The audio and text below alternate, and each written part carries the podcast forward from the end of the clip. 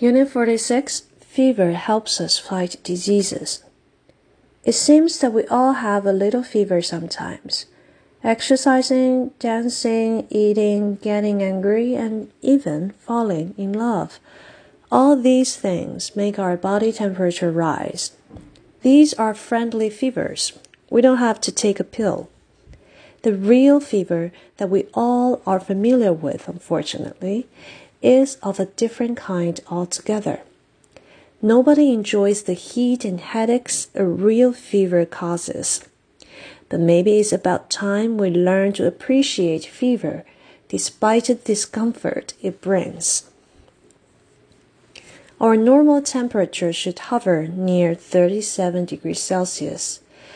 When the temperature of our bodies passes the 37.5 degrees Celsius mark, we might have a fever.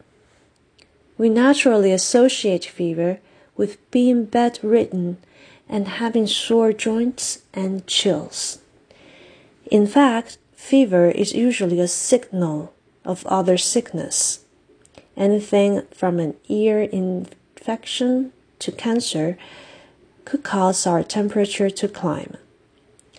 This is because whenever bacteria or viruses invade the body, it uses heat to kill them off, resulting in the high temperature. Fever also makes the body's immune system work more productively. Once body heat rises, more white blood cells and antibodies are released. Fever is therefore a defense mechanism.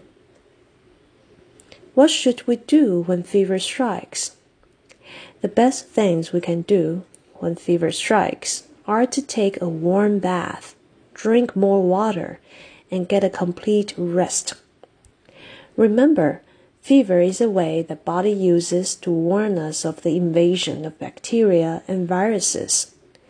However, if your condition does not get better, consulting a doctor might be the best solution.